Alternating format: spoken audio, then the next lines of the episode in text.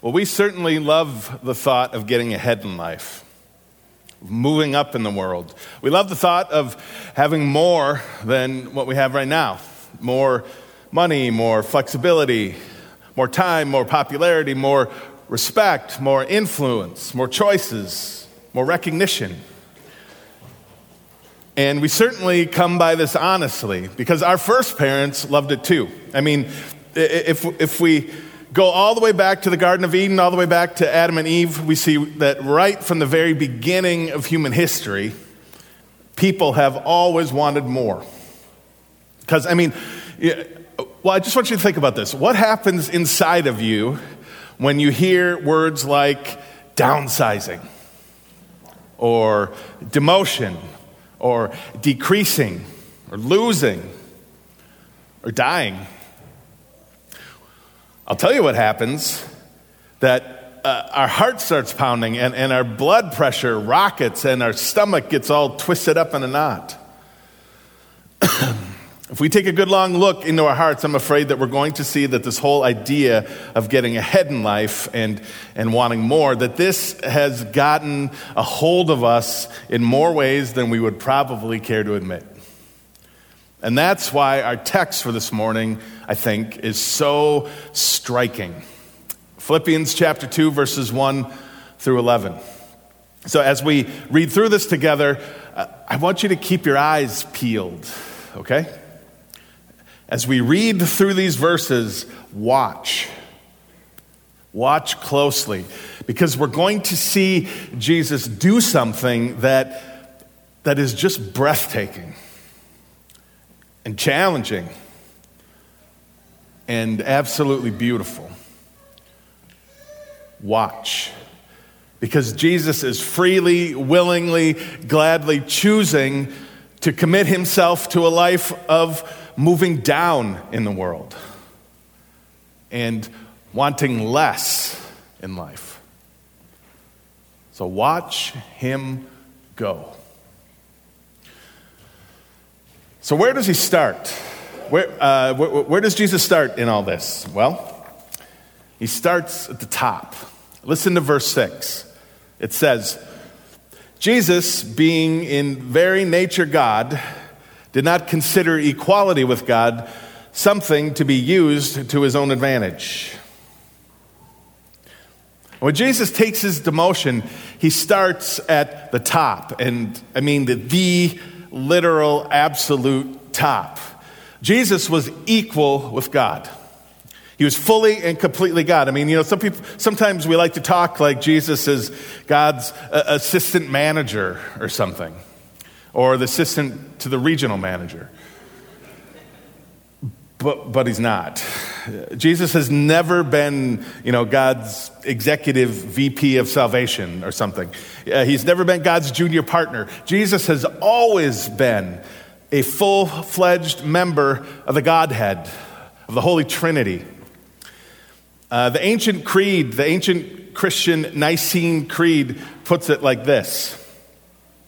And we believe in one Lord Jesus Christ, the only begotten Son of God, begotten of his Father before all worlds, God of God, light of light, very God of very God, begotten, not made, being of one substance with the Father, by whom all things were made Jesus has always been equal to the Almighty Father in every way, shape, and form. When the world was being created, Jesus was doing the creating right along with the Father and the Holy Spirit. And each and every time that God got involved in human history, Jesus was right there in the middle of it. Each and every word of the Bible is the word of Jesus, every bit as much as it's the word of the Father or the word of the Spirit, because Jesus is fully and completely God. Jesus started at the absolute top. But like we read in verse 6, he didn't consider his equality with God something to be used for his own advantage. Jesus, the creator and Lord of the universe, all powerful, all knowing, all seeing Jesus, fully God in every way, shape, and form, volunteered to let it all go.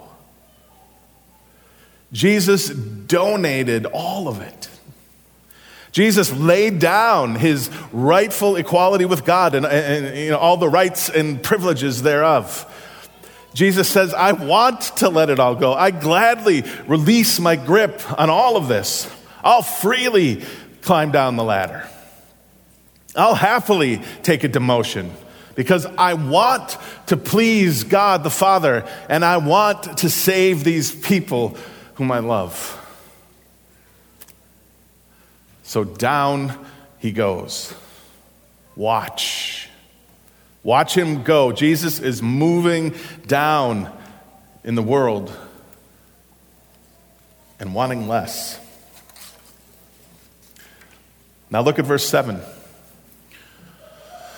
Rather, Jesus made himself nothing by taking the very nature of a servant, being made in human likeness. Or, in other words, Jesus moves down into a human body. He willingly demotes himself into a fully human person. And Jesus was at the same time, as we've said, fully God, but he became at the same time fully human. Now, this, of course, is what our theologians call the, the, the miracle of the incarnation, and it's something that we celebrate every Christmas. But listen, Jesus didn't come into the world as an emperor or as some kind of mighty warrior king. He didn't come as a governor or a CEO. He didn't, he didn't even come as a, you know, a pope or a bishop or, or something religious like that. He came to earth as a tiny, helpless baby, born to a blue collar Jewish worker, a real flesh and blood baby, God with skin on. And so now, for the first time in, in all eternity, Jesus has to do things like eat and sleep and wash himself and go to the bathroom. Jesus has to use doors or ride animals for transportation, use money to buy things. Regular human things, just like us, you and me. Jesus went from equality with God in every way, shape, and form to climbing down into the confines of a human body. And not only does Jesus just take on the confines of a human body, but he becomes a human servant. Jesus becomes, literally, the text says, a slave. Jesus becomes a slave who, who teaches and heals and feeds and touches and, and prays for and helps and rescues and serves us, regular people like you and me, all of us too, the good, the bad, and the ugly. Jesus not only became a human, but a human who willingly became a servant to everyone. Down he goes. Watch, watch him go. Jesus is climbing down, making himself a human servant. And he continues moving down in the world and wanting less. But Jesus isn't done moving down yet. Listen to verse 8. And being found in appearance as a man, Jesus humbled himself by becoming obedient to death. It wasn't just enough to donate his equality with God. It wasn't enough to climb down into a human body. It wasn't enough to volunteer for the role of servant. No, it wasn't enough. Jesus also climbed down and humbled himself to the point of death.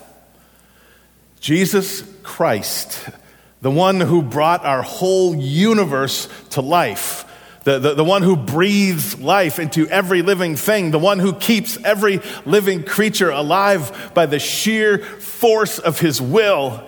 That same Jesus climbed down so low that he stood face to face with death itself and said, You can have me. I will let you take me. Jesus the author of life submits himself to death. Try to wrap your mind around that.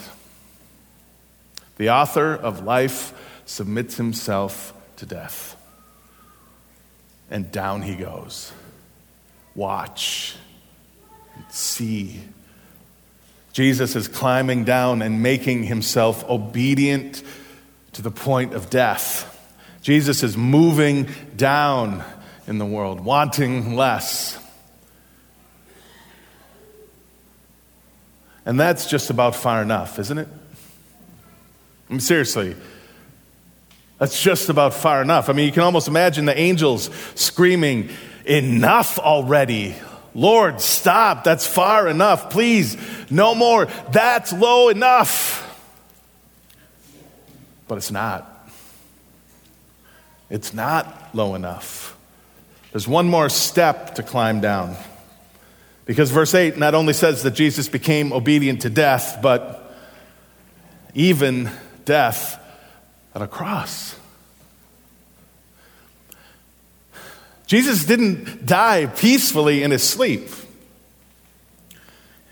He, wasn't even given, you know, a so-called humane lethal injection. He, he, he wasn't allowed a, a violent but quick death by hanging or firing squad or something. No, it was so much worse. So much lower.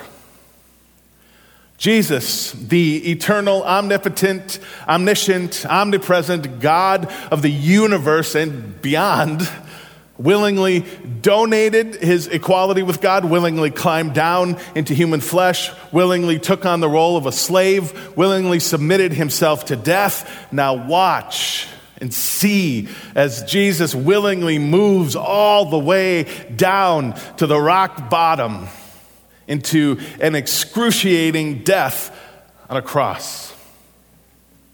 You see, uh, crucifixion didn't just simply kill people, a crucifixion tortured people to death. A crucifixion tortured people so severely and so agonizingly slowly that, that, that every sensation of dying was uh, intensified to the most violently extreme measure.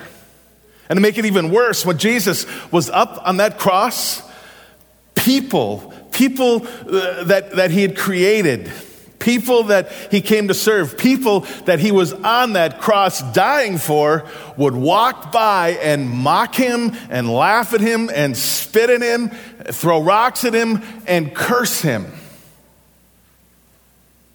A crucifixion is a form of hell on earth. It is truly one of the lowest things that a human being could ever possibly experience. The cross is the epitome of human suffering and debasement. It is the worst of the worst. I mean, you really can't climb any lower than this. Watch. Watch him go. Watch him go all the way down, all the way underneath the cruel, sick underbelly of human existence. Watch. Watch Jesus start out in a position that couldn't have been any higher, and watch him end up in a position that couldn't have been any lower. Watch and listen because this is the most important story in the world, in the history of the world, the story of Jesus, what we call the gospel story. And you know what? It's not one of those rags to riches stories that we love so much either, is it? It's just the opposite. It's a riches to rags story. It's a top to bottom story. It's a height to depth story. It's the story of a God who volunteers to climb all the way down. It's the story of a God who willingly demoted himself, the story of a God who willingly decreased himself, who downsized himself. It's the story of a God who loses on purpose. The story of a God who suffers and dies to save people, us, from sin, death, and hell. That is simply the greatest story that you will ever hear. And it's true. All of it. Every last word of it is true.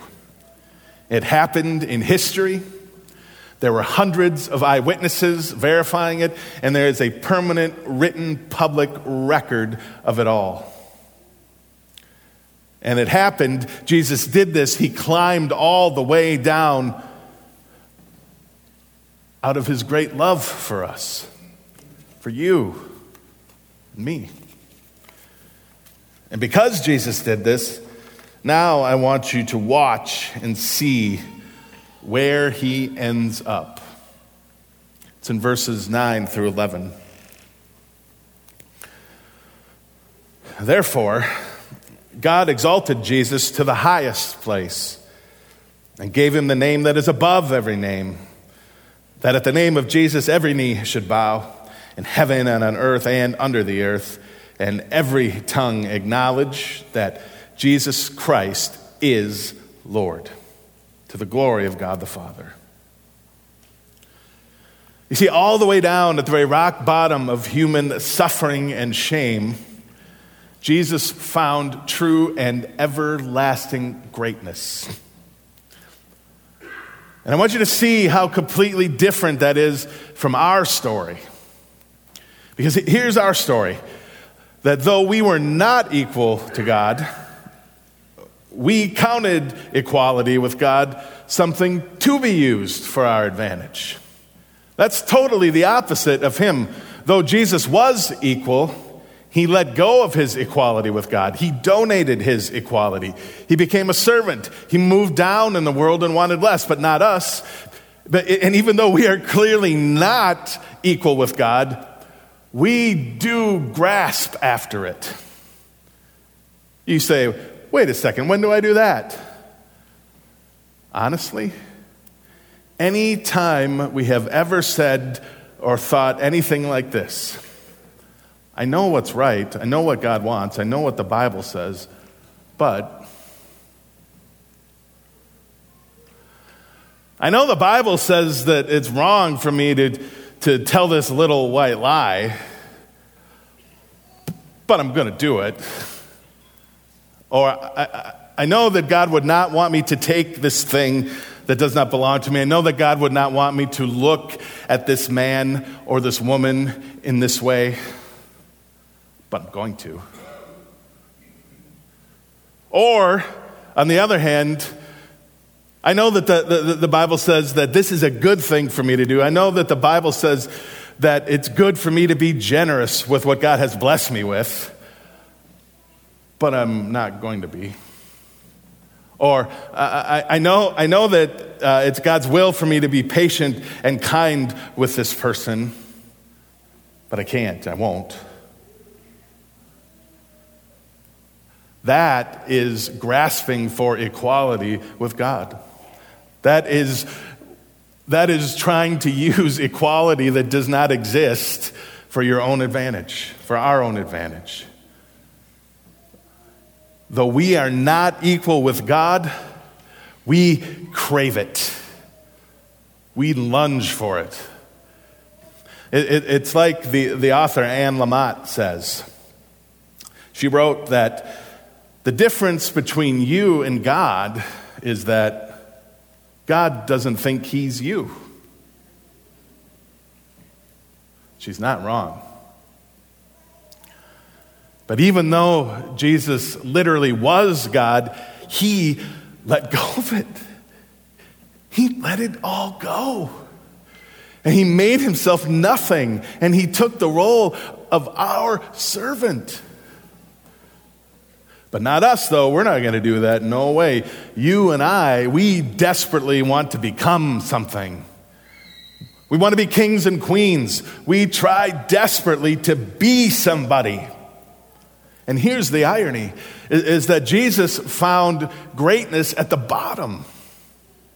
not the top.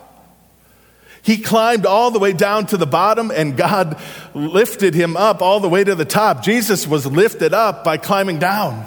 Jesus became somebody as he embraced being a nobody. Jesus found ultimate honor and greatness in self donating, self sacrificial service.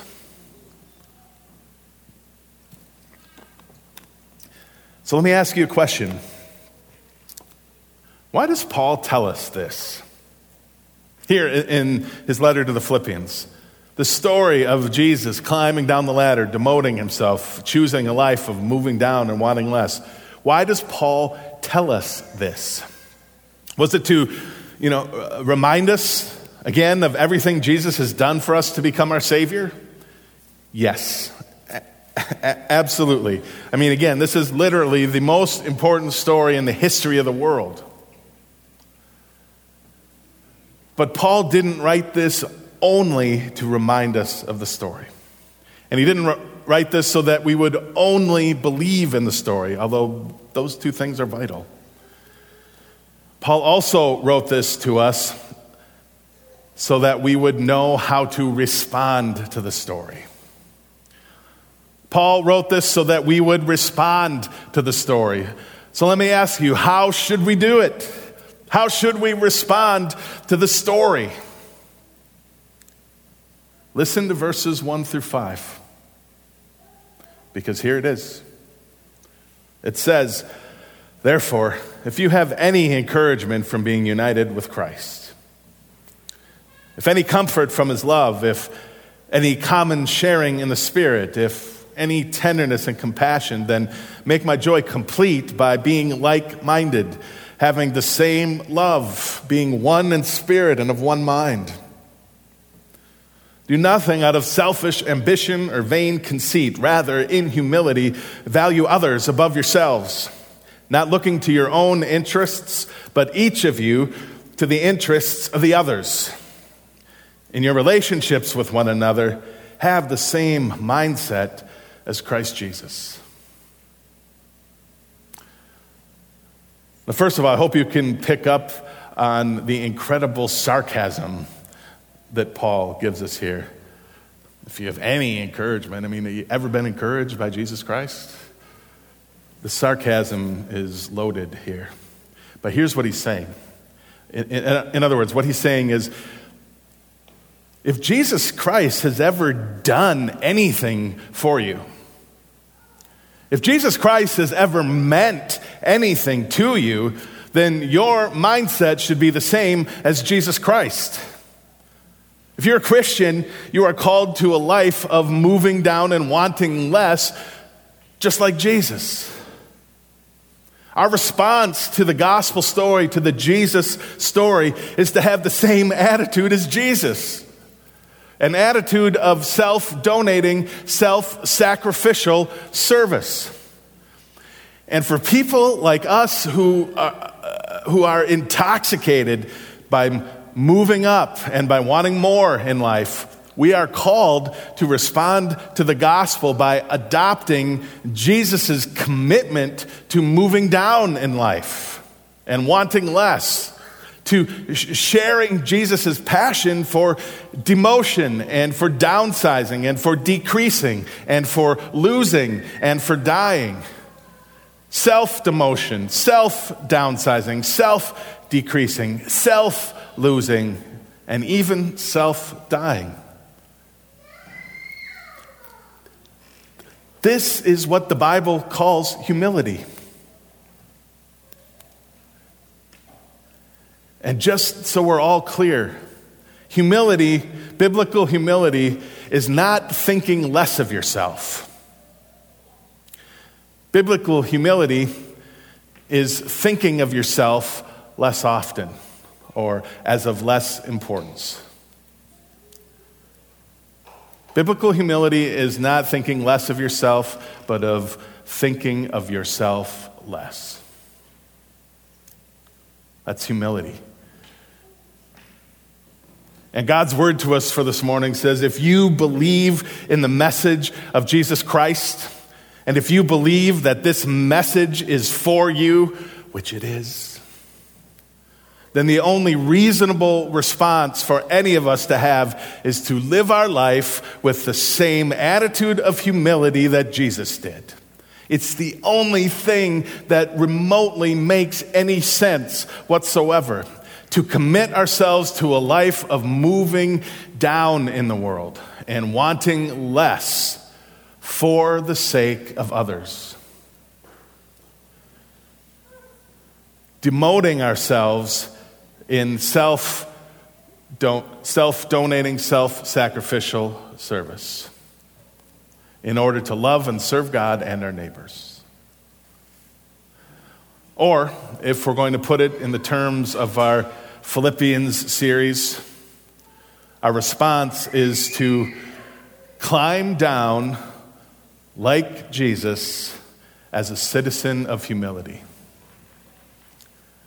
Climb down like Jesus as a citizen of humility.